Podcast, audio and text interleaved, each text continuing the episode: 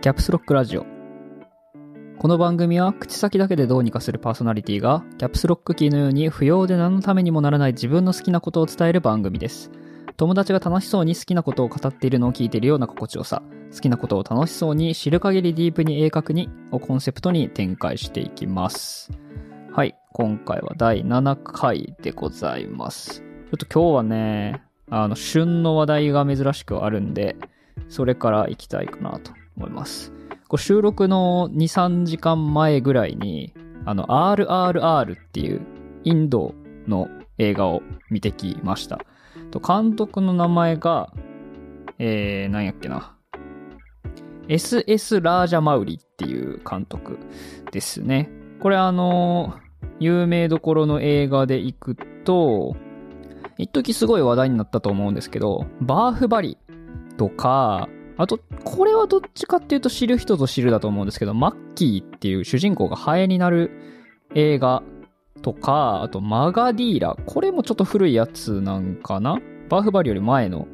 やつですけど、とかのインド映画の監督の最新作の アールアールアール ってやつを見てきました。バーフバリー自体は、えっと、完全版ではないんですけど、見たこと自体はあって、で、それもまあまあ、ハイカロリーな映画やなと思いながら見てて、まあ、結構ノリノリのね、映画で好きな映画だったんですけど、今回の アールアールアール もすごい熱量やっていうことで、で、まあ、劇場で見とくべきやっていうね、レビューを結構いっぱい見たので、えー、ぜひともということで、近所の映画館でやってたんで、見てきました。あの朝一発目のね、一番早い映画の枠だったんで、そこに頑張って起きてね見に行ったんですけど、いやこれ尺がねさんじかんあって、えー、っと本国だと間にインターバルって言って休憩が挟まる形式になってるみたいで、国内放映だと休憩なしでぶっ続けさんじかんの放映になってるみたいです。で、えっと、まあ、なんで構成的にも、ちゃんとその休憩っていうのは シーエム みたいに挟まるんじゃなくて、前後編みたいになってるんですね。その前半の話がある程度まとまりがついて、多分あれいちじかんはんぐらい見たんかな。見て、で、間にインターバルが挟まって、後半が始まるみたいな。まあ、尺を考えても実質映画にほんぶん見てるぐらいの熱量の映画でした。で、まあ、あらすじとしては、えー、とこれウィキペディアに書いてるやつを読みますね。イギリス植民地時代のインド、ゴーンド族のビームは軍に連れ去られた少女を奪還すると誓う。その中、ある列車事故をきっかけにビームは警察官ラージュと友情を育んでいくっていう感じの、まあこれはねほとんど前振りでしかないぐらいなんですけども、っていうあらすじになってます。結構ここのね人間関係が複雑で、その主人公のビームっていうのは、えー、劇版の冒頭で連れ去られ、イギリス軍に連れ去られる少女がいる村の、まあ、守り人みたいな感じのポジションですと。で、ラーマの方は逆にイギリス軍のに所属してる警察官で、えー、この奪還しに来たビームを、えー、捕まえるのが目的になってるっていう感じで、プロットとしては始まる感じになってます。今ここのいろんな人間関係がね、なんでそのラーマも同じインド人なんですけどなんですけどイギリス軍に所属しているのかっていうところだったりとか、えっとそのビームが、えー、本当に果たしてその村から奪われた少女を助けることができるのかみたいな感じのプロットがあって、それをこうさんじかんかけてゆっくりねっちりね、男の友情とそのすれ違いみたいなところの少年漫画のねトロの部分をたっぷり描く映画でしたね。で、えっとバーフバリの時と違うなって感じたのは、ダンスシーンがねものすごい自然に挿入されてたというか、まあ、インド映画ってこう劇中に何回もダンスシーンとかがあるんですけど、なんか割と自然な流れでダンスシーン見たなっていう感じがありましたね。なんか急に踊る人がいっぱい出てくるみたいな感じでもなくて、劇中に自然な形でダンスシーンっていうのが挿入されてて、なんかこう普通のミュージカル映画的なニュアンスを感じましたね。良かったですね。で、まあ、アクションシーンと シージー とかもそうですけどが本当に凄まじくて、あのーまあ、言ってしまえば嘘というかフィクション的なアクションの凄さなんですけど、それになんか説得力があるとかないとかね、なんかそういうことではないんですよね。もはやパワーで押し切ってくる感じがね、すごいすごかったな。熱量、その、まあ、ダンスシーン以外にもやっぱり劇伴音楽っていうのはなんかいい音楽結構劇中に何回もかかるんですけど、そこのその叙事詩的なね、その歌詞にしっかり意味の乗ったあ物語のような歌っていうのが流れつつ、主人公たちが大暴れするっていう、でその歌で主人公とかその民衆とかの感情も伝えつつ、うーん、その普通のねインストみたいな音楽でもその場を盛り上げる、そのシーンに合った音楽っていうのががっちり流れるっていうのがね、いいですね。あとはもう本当にね、なんなんやろうな、あれは源泉がどこにあるのかわかんないですけどどうやったらあれをかっこいいシーンにできるんやろうっていうようなむちゃくちゃなアクションカットがいっぱいあるんですよね。その冒頭のあのあらすじで言ってた列車事故のところも、その川にいる少年を助けるカットっていうのがあるんですけど、これあれやな、あのある程度多分ネタバレ避けては話しますけど、あの劇中の話には結構触れていくので、あの気になる人は飛ばしてくださいね。で、その冒頭の列車事故で少年を助けるシーンがあるんですけど、そこもねあどうやったらあれでパッとつながるって思いつくんやろうなっていうシーンなんですよね。あれなんて言ったらいいんやろう、なんかね夢見てるみたいなんですよね、全部。なんか、あの、調子いい時の夢みたいな感じのね、アクションシーンが続くんですよね。なんか、自分がヒーローになった時に、夢の中で見る自分の動きってあんな感じなんですよね。後頭向けやし、なんか、客観的に見ればそんなにかっこよくないはずなんですけど、こう、すごい盛り上がるようなシーンとして作られてるのがね、なんか、すごいなと思いながら、見てましたね。毎回インド映画の面白いやつはね、パワーに負けるんですよね。なんかそのバーフバリの頃とかはちょっとそのワイヤーアクションっぽさとか シージー っぽさっていうのがちょちょっとね、個人的には 目, 目立つというか、ああるなっていうのが分かるような感じだったんですけど、今回のねこの アールアールアール はね、押し切れるだけの技術になってましたね。 シージー が気になるところもほとんどなかったし、ワイヤーアクションやんってなるシーンもそんなになかったかなって感じるぐらいそのね、映画全体の熱量がね凄まじかったですね。で、やっぱりその音響、映画館で見てその劇伴であったり、その間々に流れる音楽に包まれながら映像を見るっていうことの意義はすごくあるように感じたんで、ぜひ近所のね映画館でやってる人は映画館でやってるうちに見といた方がいいと思います。あの、たださんじかんぶっ通しで、そのインターバル映像流れるのもじゅうびょうぐらいなんで、あのー、長時間ね、トイレに行かずに我慢してられるかっていうところとのせめぎ合いにはなってくると思います。いや、でもね、本当にストーリーとしても結構骨太の、本当に少年漫画とか青年漫画にあるような、その裏切りと、裏切りってわけじゃないんですよね。もう明らかな悪者がいて、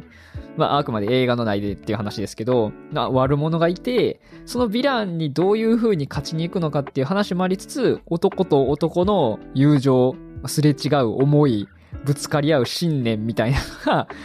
ちり、もう本当にもうそれだけを描くために書いてるかごとくの話なんで、あれはいいですね。後半ちょっとほろっときちゃいましたね。そのお互いの信念を思いやって、その自ら達しようとしてたところを間違ってたと言ってまで、その友を助けるためにね、動くみたいな感じになっていくところは、ね、ものすごい熱い、熱かったですね。戦闘シーン、戦闘シーンも派手やしね。吹っ飛び方とかがね、気持ちいいんですよね。ちょうどよくそうなんですよね。ちょ方の嘘、人の飛び方とか、あの主人公の拳が当たった時のリアクションだったりがもうねぴったり嘘なんですよ。映画じゃないと見れんなっていう感じのね。ただね、やっぱり本人、その俳優さんたちの筋肉にそれだけの説得力があるんですよ。もうムチムチ、本当に。あのなんかレビューとか読んでると、ゴールデンカムイが好きな人は見に行った方がいいって言ってましたけど、もう本当にね、あのムワっていう効果音がねつくぐらいの肉体のね、あ、顔の濃ゆい男前の二人がね暴れ回るんでね、そこの爽快感はありますね。ただ総量としてはやっぱアクションパートよりはドラマパートの方とかコメディパートも結構尺を割いてた気がして、そこ込みでもちゃんとジェットコースタームービー的に仕上がったのもすごいなと思いながら見てましたね。さんじかんを長くは感じひんかっただから間にインターバルが、あ、もうこれ多分前半終わったなっていうタイミングで確かに挟まったんですけど、これでいちじかんはんぐらい見たんか、であといちじかんはんぐらいでいけるなぐらいの気持ちでしたね。でちなみに劇場はねじゅうにんぐらいしか多分お客さんいなくて僕が一番最前列で見れましたね。まあ朝一の回やからっていうのもあったと思いますけど、さんじかん尺やからっていうのもあってかして、あの、その日に枠しかやってなかったんですよね。だからちょっともしかしたら近所の映画館でやってるからって言っても見に行きにくいっていうこともあるかもしれないですね。ちょっと都会とか大都市圏に近い人は多分やってる映画館がいっぱいあると思うので、まあ早めにね、終わらないうちに。ちょっとなんか、どうやらな、バーフバリの時とか結構ロングランしてたようなイメージがありますけど、まあ、今回もそうなればいいですけどね、ちょっとまあ尺がやっぱ長いんでね。知らん間に終わっちゃうとかあるかもしれないんで、あの、いろいろと漁ってみて気になる人は見に行ったらいいかなと思います。なんか ピーブイ とかもね、本国版もあるし、あの多分国内上映にあたっての ピーブイ みたいなのも上がってると思うので、それを見てみて面白そうだと思ったら行ってみるのが大いにありだと思います。ぜひぜひ見に行ってください。じゃあちょっと新鮮な映画話をガッツとしたとこで、いくつか気になる映画の話もここから流れてしていきましょうかね。全然あのテクノロジーとかの話をせずにこの辺の映画とかの話をしてますけど、まずはね、今これ撮ってるタイミングがちょうどね、ブラックパンサーがもうすぐ放映っていうタイミングです。なんかあの楽しみにしてたというよりは、やっぱあの初代のあのブラックパンサーの俳優さんがあの亡くなってしまったんで、ツーっていうのはどういう風に展開されるかっていうことの方を楽しみにしてたというか、半ば不安もありながらどうツーにつなげるんやろっていう風に思ってたんですけど、 ピーブイ を見る限りものすごく丁寧にツーっていうのを紡いでるんじゃないかなっていうのがあって、結構楽しみになってきてます。そのやっぱり俳優さんそのものが亡くなったっていうのと、劇中でもあのブラックパンサーが死んだっていうようなところをリンクさせて映画を作ってて、それだけでも結構こう感情に訴えかけるというか、観客としても実際に役をやる周りの俳優さんからしてもすごく思い入れのある映画になってくんじゃないかなっていうのがちょっと楽しみですね。あとはまあ多分今回のブラックパンサーツーで、えっと、アイアンハートアイアンマンの、まあ、後継というか、あアイアンハートっていうヒーローが多分新登場っていうことになって ピーブイ でもちょこちょこ出てるので、そこがどういう感じで話に噛んできて、まあアイアンマンともの関わりというかみたいなのもどういう感じで描くんかなっていうのはすごく気になってますね。普通に話としても面白そうなんで、あうーん見に行きたいとこですね、しっかり。あとはね、えっとアントマンのえー、これは、アントマン&ワスプクアントマニアかな?ちょっと発音が怪しいけど、えー。さんさくめですね、アントマン&ワスプの。が、これも ピーブイ が流れてきてて、えー、ピーブイ に征服者カーンっていう次のフェーズのボスになるだろう役っていうのがね、しっかり登場してきてる ピーブイ が出てきてました。今回はがっつり量子世界ですかね、が舞台になってるような感じがしてますね。で、ここが、えっと、初代アントマン?初代ワスプ?どっちか忘れちゃった。あの、博士の、ピム博士の奥さんかな?ピム博士の奥さんが粒子世界にいた頃に、多分いろいろ手にしてた情報とか機密みたいなものも結構噛んできせそうな感じの話になってる予感ですね。で、多分これ娘も今回アントマンの娘も話には噛んできてるっぽいのと、まあ、やっぱマルチバースとかそこら辺の話もちょっと噛んできてそうな空気がありますと。でしかもドラマ版とかで、えー、も出てきてた征服者カーンの役柄、ジョナサン・メジャースっていう俳優さんやったかなの人も多分がっつり出てくるっていう感じになってて、こう今回の新しいフェーズが始まってからドラマシリーズとかでいろいろ種まきをしてた部分とかががっつりつながってくる感じがねしてて、これも楽しみですね。ちょっとまだまだ多分だいにだんだいさんだん ピーブイ っていうのが出てくると思うんで、そこにも期待したいかなと思います。じゃあまあこのままアニメ関連の話に行きますかね。ちょうど多分秋アニメが、秋これ冬かなどっちやろう、ちょっとだんだん感覚がわからなくなってきたけど、えっと新しいアニメの周期が始まってて、いろいろと見応えのあるアニメっていうのが始まってますね。個人的には同世代なのでブリーチの千年決戦編のアニメ化すごく楽しみにしてて、まあ周りのねあの同世代も来るぞ来るぞっていうのですごい沸き立ってて、で今ちょうどさんわぐらいまでやってたんで、ちょっと敵の名前とか全然覚えてないんですけど、えっと多分次回さんわの終わりがえっと精霊帝にあの敵軍バイデンリッヒのメンバーが再侵入してきて、多分あのむちゃくちゃにしていく回ですねにバイデンリッヒやってバイデンライヒちょっと忘れちゃったっていうところでちょっと終わってますと。でオープニングエンディングがやっぱりおしゃれですね。いいね。エンディングが確かあのそれぞれのキャラクターの残白刀のがあれ視界の状態かな、視界の状態でダーッと流れる感じの ピーブイ になってんのがすごいいいなぁ。あと多分ね、あの過去にアニメ化した時はなかったと思うんですけど、毎話の最後にあのコミックスの扉絵とかについてるポエムを読むパートがついてるんですよね、今回の千年決戦編から。あれもいいですね。声付きであのポエム聞けるのはいいですね。山寺宏一とかね、あのいちごの声の人とかで聞けるのはすごいお得ですね、あれはあれだけ出してくれへんかな、なんか着メロとかにできんあれカルタとかもあれ音声付き出してくれへんかな、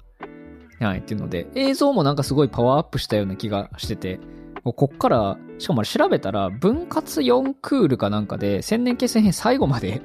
やるんですね。なんかワンシーズン終わって様子見して次とかになるんかなとか思ってたんで、そこ時点でもだいぶ豪華な感じがしますけど、いやーいいですね。そこも早く最後まで見たいな。あのやっぱもうねだいぶ前にね漫画を最後まで読んだんですけど、やっぱこれ声付きで見たいなとか、このキャラめっちゃ可愛いから早くアニメで動いてるの見たいなとか、ここのシーンすげえかっこいいから早くアニメで見たいなっていうのがやっぱいっぱいあるんで、そこのシーンが早く来てほしいですね。ちょっと千年決戦編序盤はねやっぱりあのやられパートが続くんで、ちょっと悲しさとか辛さがね続いてしまうんで、後半の巻き返しのパートのところとかね、ゼロ番隊が出てくるところを楽しみに待っとこうかなと思います。でえーまあ、今期一番楽しみにしてたアニメはチェーンソーマンのアニメ化ですね。すごいね、すごいですね。あれはなんかそのまま動いてるなーっていうのを毎話毎話感じてますね。もう漫画のままやんっていう。パワーちゃんも、えー、主人公のデンジもマキマさんもね、アキくんも、いやーあんなにぴったりな人たち見つかるんやなっていう感じですね。戦闘シーンも結構ね荒っぽくて、ちょっとまあ漫画の方があのごちゃごちゃしてる感じがあって好きなんですけど、線の荒さとかがやっぱりアニメになるにあたってそこら辺は結構こうアニメナイズされたなと思いながら見てますけど、やっぱ動くといいですね。やっぱりね音と音楽と共に動くと迫力あっていいですね。今のところ結構楽しみながら見てますね。あと毎話やっぱりエンディング変わるのもねすごいななんか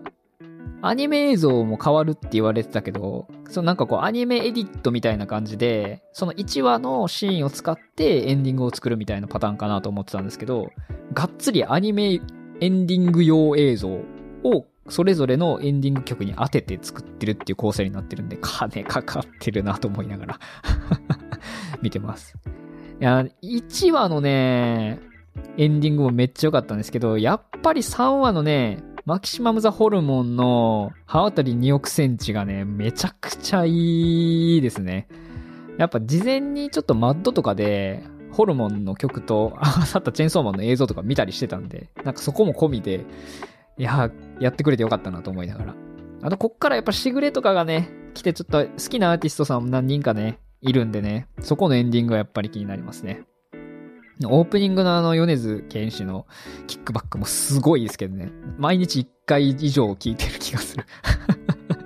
あれもいいなぁ。早くよんわごわ続きみたいな。どこまで行くんやろうな、アニメレゼ編まで行けるかどうかぐらいだと思うんですけどね、今の進み具合を見てると。まあ小紅は ピーブイ にも出てたんで、小紅ちゃんは出てくるとしてもじゅうにかんの最後までは絶対いけないと思うんで、あんまり悪くないペースだと思うんですけど、どっかで終わるよなぁと思いながら見てますね。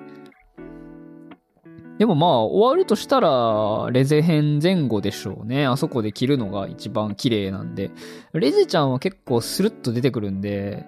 レゼ編の終わりぐらいで切って、このマキマの謎みたいなのがぐっとこう一個深まったところで終わるのが綺麗だと思います。サンタクロースとかあそこら辺のごちゃごちゃしたクアンシとかが出てくるところら辺まではまあちょっといけないでしょうね。あの辺かなりややこしくなってくるし、戦闘シーンも多い割に話も複雑なんでまあどこまで行くのかっていうのは楽しみですね。で、えっとちょっと最近コロナのワクチンのさんかいめを受けに行って、だいぶちょっと週間遅れの話題なんですけど、さんかいめ受けに行ってですね、まあふつかみっかぐらいぶっ倒れてたんですけど、その間になんかアニメいっぽん見切ったろうと思って、えー、メイドインアビスを全部見ました。えー、ワンクール目と、えっと深き魂の黎明と、えー、大シーズンツーの烈日の黄金鏡の最終話までっていうのを一気見しました。いやー、面白かったなー。なんでリアルタイムで見えひんかったんやろっていうのをね、久々にものすごい後悔するアニメでした。すごい面白かったですね。なんかファンタジーものとしても設定がすごい良くて、その大穴に冒険に行くっていう設定やったり、その層ごとに上昇負荷っていうその設定自体上がってくるのに呪いみたいなものがかかってくっていう設定やったりとか、そのそれぞれの層ごとの生物環境みたいなものとかっていうのすごい設定されてたりとか、あと異物の存在ですよね、オーパーツ的な装備品みたいなものの存在やったりとかっていう設定もすごい好きなんですけど、まあ、そこに小学校ろくねん生ぐらいのねじゅういっさいじゅうにさいの子供と、まあ、ロボットの少年っていうのがお母さんに出会うために冒険に挑むっていう、そこの設定もねすごいグッとくる設定なんですよね。でその割にそのなんかこうそこだけ切り取ると結構子供向けというか、割と大人から子供まで楽しめる冒険活劇みたいなね、軽めのノリに聞こえるんですけど、まあそんなものはもう一切ガン無視の超ハードコア大人向け冒険者に仕上がってるのもいいですね。まあバンバン仲間は死ぬし、えっとグロい怪我も負うし、その冒険の中で失うものも大きいし、それでも進んでいくっていうその意志の強さみたいなところを見せるところは、もう完全にまあ大人向けのハードな物語ですよね。シーズンワンはまだそこまででもないかなと思うんですけど、まあでもそれでもね、あのシーカーキャンプとかに出てくるオーゼンの口ぶりとか態度っていうのは、まあ、どう見ても子供向けじゃないですからね、ちょっと子供にきつすぎるからね。あでまあその後の展開と、やっぱりその自然の残酷さみたいなもの、まあファンタジーとはいえその上昇負荷っていうのがまあ呪いっていうものとして自然界の現象として捉えられてる世界なんで、そこの厳しさみたいなものとか、それを乗り越えても冒険っていう憧れに突き進んでくっていうところのなんかこう冒険魂みたいなところのねとの対比というか映し方っていうのがすごいいいですよね。でまあシーズンワンは結構ええとこで終わって、でまあやっぱ映画が一番すごかったかな、映画がすごすぎたかな。やっぱりナナチとね、ミーティの話と、ボンドルドの下りがすごすぎて、まあ、シーズンツーの烈日の黄金鏡も、まあ、大概エグい話ではあったんですけど、ちょっとね、ミーティとナナチのところがすごすぎてね、まあ、どうもそこは超えてこなかったんですよね、烈日の黄金鏡を見ても。な、泣きそうになったシーンは何回かありましたけど、まあ、深き魂の黎明は結構震えたんで、展開含めてね。あれを考えてる人がいるっていうのがすごいですよね。どうやったら思いつくんかな。なんかこう、まあ、キャラになりきって書いてるとかそういうことではないんでしょうけど、ああいう思考体系を創作物としてだとしても、こう起こしきるのはすごいエネルギーだと思いますね。ボンドルドのあれはすごいすごいなぁと思いますね。思いついても書かれへんのよな、あんなうまく。多分こういうキャラとか思想とか行動をするものを物語に組み込もうと思っても、あんなにうまく作れないと思うんですよね。あの世界観に合わせて、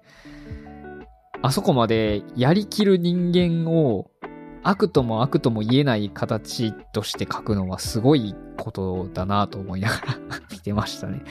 うーん。だからなんかね、最後の最後もなんかこう、あくまで送り出してくれる大人的な感じで終わっていったのが、まあ、なんかナナチの最後の一言とかにも凝縮はされてましたけど、いや、まあ、憎いんですけどね、やってること自体は、ボンドルドのまあ現実世界の尺度で考えると終わってるんですけど、なんかでもなんかでもこう成し、成し遂げたこととかを考えたりとかすると、なんか、いや、悪と断じていいのかみたいな気持ちにちょっとね、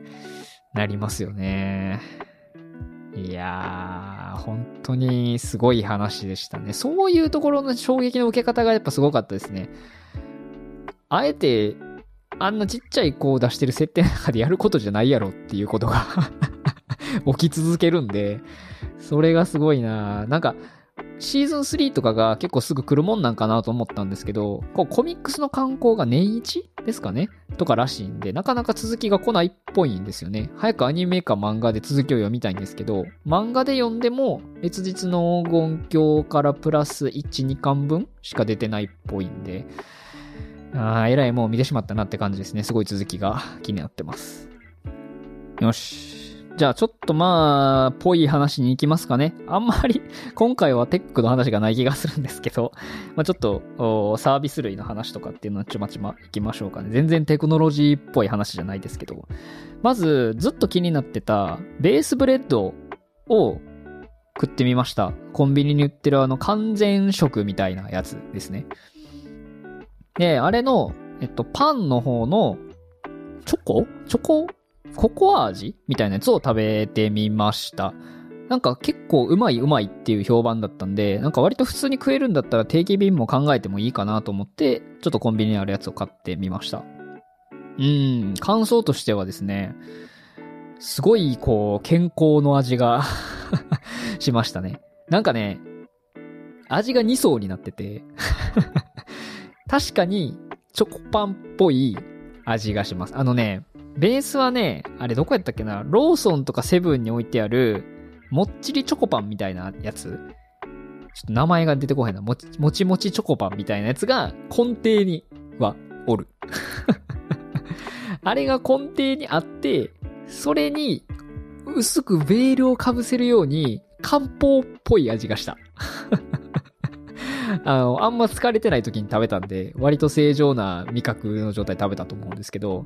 すごいね、なんかケミカルな味っていう感じじゃないんですけど、あのー、ディーエイチシー とかの健康サプリの錠剤じゃないやつ、粒の固めたやつね、あれのだいぶ健康に効かすやつを口に入れて、あの水飲むまでの時間の時ね、あんな感じのどことなく漢方っぽいケミカルっぽい、あ、栄養みたいな味がちょっとしましたね。あのね、まずく感じるほどじゃないんですけど、うーん、ベースブレッド食ってんなって感じはするかな、あれ多分あくまで個人の感想ですがっていう感じですけど、ちょっとね、定期便に踏み切る感じではなかったな。プレーンとかも食べてみたら感想違うんかもしれないですけどね。あとなんかクッキーも売ってて、そっちもそっちでちょっと気になったんで、もしかしたらそっちとか全然違う味かもしれないですね。なんかね、チャレンジしてみる価値はあると思います。あれぐらいが好きな人もおると思う、全然。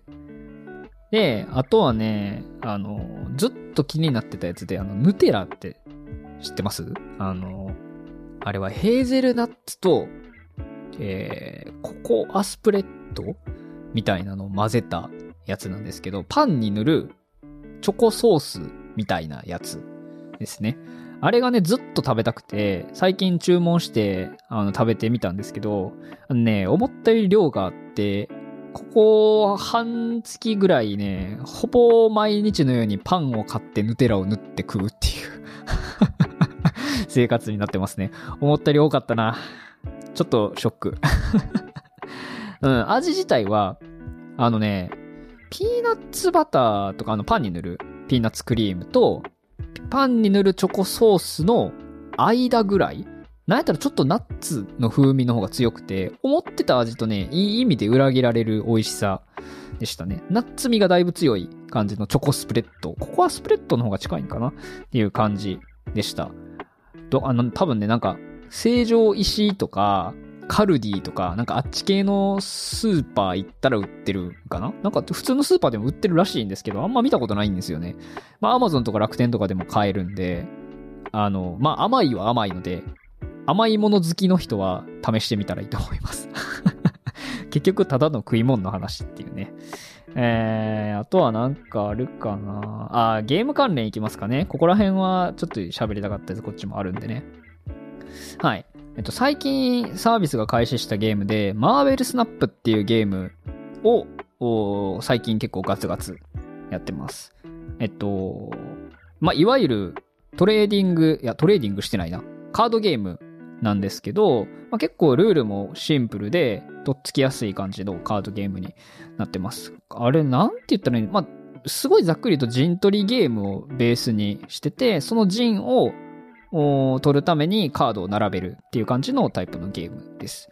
で、結構新鮮なのがデッキの枚数がじゅうにまいなんですよね。まあ、いわゆるカードゲームにしてはすごく多分枚数の少ないデッキ枚数だと、んなんか意味すごいこと言ったような気がするけど、えー、枚数が少ないカードゲームだと思います。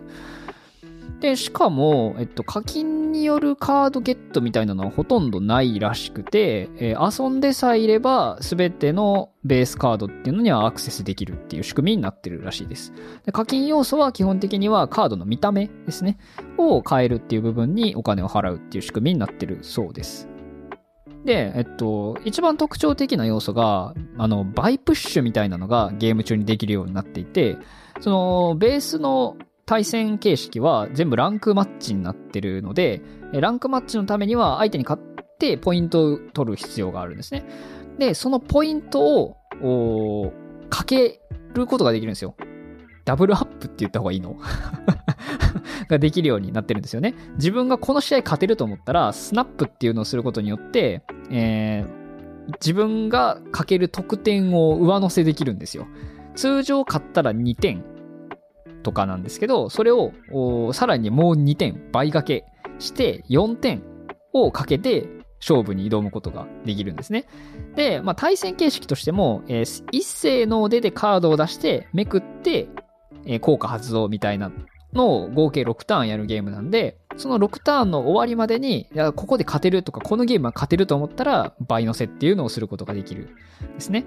で、これすごいのが、相手も同じくスナップをすることができるんで、最大はってんをかけることができるんですよ。これ勝ったら勝った方にはってんなんですけど、負けたら負けた側はマイナスはってんランクマッチのポイントを持ってかれるんですね。なんで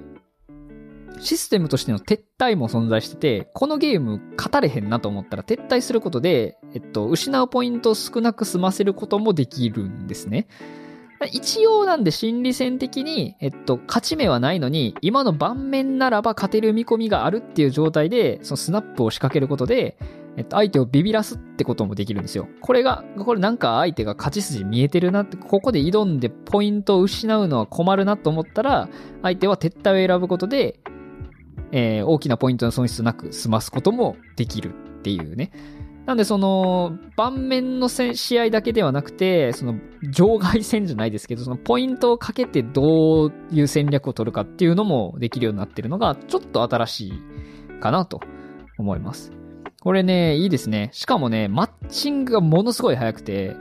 じゅうびょうぐらいでマッチングするかな。じゅうびょうぐらいでマッチングして、いち試合多分長くてもごふんかかんないぐらいで終わるんですよ。そのスナックさも良くて、本当に空き時間でできるし、あの負けた時にちょっとじゃあデッキ組み直してもう一回戦おうかなみたいなのがささっとできるのがね、いいですね。楽しいです。あとはあのもちろんマーベルキャラクターのカードゲームなんで、いろんなそのキャラのデザインのカードが同じキャラでもいっぱいあるんですけど、そのデザインを見て並べるのもすごいいいですね。そのキャラ名、カードに載ってるキャラ名のところもちょっとコミックっぽい、コミックのタイトルっぽい感じの文字になってて、そこのデザインがすごい凝ってるんですよね。あれが面白いなと思って見てます。そこのデザインも結構こう、えー、カードを強化することによってカードのビジュアルっていうのもどんどん変わるんですけど、そこの文字のデザインもちょっと変化したりするんで、それ集めたり眺めたりするだけでも楽しいですね。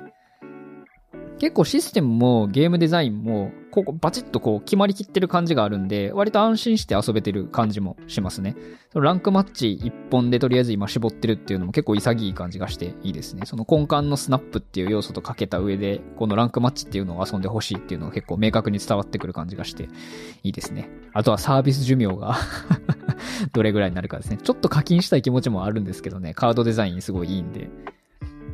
はい。えー、っとね、じゃあもう一本ゲーム情報で、デッドスペースのリメイク版がぼちぼち発売されたかされるかっていうとこなんですけども、えー、どうやら国内発売がまたも怪しいらしいですね。いやー、どうなることやら。これどうなんやろ？一旦、出る？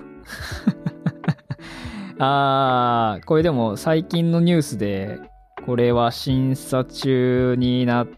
てるみたいですね。あー、Steam からもリージョンロックがかかっていると。いやー、無理かなー。まあ、よくよく考えたら初代デッドスペースも確かリージョンロックかかってたんですよね。あのー、なんだっけ。Amazon かなんかでキー買えば登録できるとかっていう話もあったような気がするんですけど、まあ、アセロレートに引っかかるやろうからな。部分欠損とかが入ってますからね。しかもなんかこれ、さらに皮むきとかっていうダメージシステムが増えてるんですか？肌や肉が体から引き裂かれていくのが見られるらしい。いるか、そんな。すごいな。無理やってそんなんじゅうはちじゃ。出されへんって、ゼロじゅうはちじゃ。Z じゃ無理よ。うわー、そうなんや。結構楽しみにしてたんですけどね。かなりビジュアルに磨きがかかってて、やっぱどうしても初代のデッドスペースは、やや古いっぽい。まあ、さすがに今見ると、古いっぽい感じの見た目なんで、そこのも綺麗に磨きがかかってて、もうゲーム性自体とかストーリー自体はね、割とそのまま、で十分かなって感じをしてたんで、そこら辺そのまま出してくれたら全然買ってもう一回やろうかなと思ったんですけど、リージョンロックは辛いなうーん、まあ、デッドスペースっていうのはどんなゲームかと言いますとですね、えー、っと、まあ、海外海外のっておかしいな、えっと、宇宙でえー、っとナンパした宇宙船みたいな感じのところに、えっと、主人公のなんか、あれは技術者ですかね？みたいなやつが、その宇宙船に起きた、えー、事件を探索するために船内をうろうろするみたいなゲームです。ってことでね、だいぶ雑に話してるんで、あの、あらすじのところはもうちょっとちゃんと、あの、叱るべきところ見てもらったらいいかなと思いますが。えっと、まあ、ジャンルで言うとホラーゲームで、結構ね、まあ今この時代においても上位に位置するホラーゲームなんじゃないかなと思います。薄暗い宇宙船をの中を歩かされる上に、えっと四方八方ほぼ全方位から出てきうる敵キャラで、しかもすげえ敵強いんですよね。一応あのこっちに対抗策があるタイプのゲームなんですけど、あの獅子を全部もがないといけなくて、あのまあ人人型っぽいやつが襲いかかってくるんですけど、手足一本ずつぐらい落とすぐらいやったら襲ってくるんですよ、まだ。だから全部をもいで最後頭を潰すみたいなことをしないと、最後の最後まで主人公に襲いかかってくるっていう、スーパータフネスの敵と戦わないといけないっていうね感じのゲームです。でそのネクロモーフっていう敵なんですけど、その敵自体もなんかそのいろんな管の中とか船内っていうのを自由に動き回ってて、えっと後ろから来ることもあれば下から来ることも上から来ることも左右から来ることもあるみたいな、結構極限の状態の中を歩かされるんで、あのサバイバルホラーとしては一線級に怖いゲームだと思いますね。今は結構いろいろゲームが出てる中でもめちゃくちゃビビりながらやった記憶あるな。一応に、さんって出てるんですけど、えーまあ、バイオハザードよろしくですね、あの作を重ねると徐々にサバイバルホラーのサバイバル色が強くなってきてホラーっていうよりは敵を倒すアクション要素とかっていうのが強くなってるイメージはありますね。まあでもね、あの工具で戦うっていうのがちょっと面白くて、てか単純に武器デザインがすげえかっこいいんですよね。あのまあ、サイエンスフィクションチックなレーザー銃みたいなのもありますし、あの釘打ちに使うようなあの形の装備もあったりして、まあ、それが一番デフォルトなんですけど、とかレーザーカッターみたいなのとか、やや工具に寄せたデザインの武器が多くて、それがすごいかっこいいんですよね。で主人公のそのパワードスーツみたいなのも、えっと、強化していくとどんどんこう、なんていうのあれはトランスフォーマーじゃないけど、えっと武骨なデザインから、まあ、ガンダムっぽいシュッとしたやつ、ガンダムをシュッとしてない気がするけどまあアーマードスーツというにふさわしいね、あの配管工配管工じゃないけど技術者がつけてるあの溶接工みたいな人がつけてるようなお面から、あのもっとシュッとしたデザインに変わっていったりしたりとかして、装備面もすごいかっこよくてね。でストーリーも結構こう複雑で、まあ、ホラーにするのにふさわしい題材っぽい感じの話になってて、それもすごいいいですね。サイケホラー感もややあって、そっちも普通に楽しいんで、なんでねやりたいんですけどね、出ないかなこれはな。はい、まあそんなとこかな。ちょっと今回は映画話をしたすぎたんで、だいたい映画の話になっちゃいましたけど、あの編集がさんじゅっぷんを超えるとすごい大変やっていうことに気づいたんでここら辺でね、えー、終わっとこうかなと思います。まだじゅういちがつぐらいもね、普通にいち、にほん出せると思うんで、まあゆっくり聞いていってください。それではまた次回お会いしましょう。ありがとうございました。あ、よければ、あ、あのー、ポッドキャストのね、サブク、サブスクリプションであったりとかっていうのも登録してもらえればなと思います。通知が来るんでね、この不定期更新っていうのにも少し追いついてもらえるんじゃないかなと思います。ありがとうございました。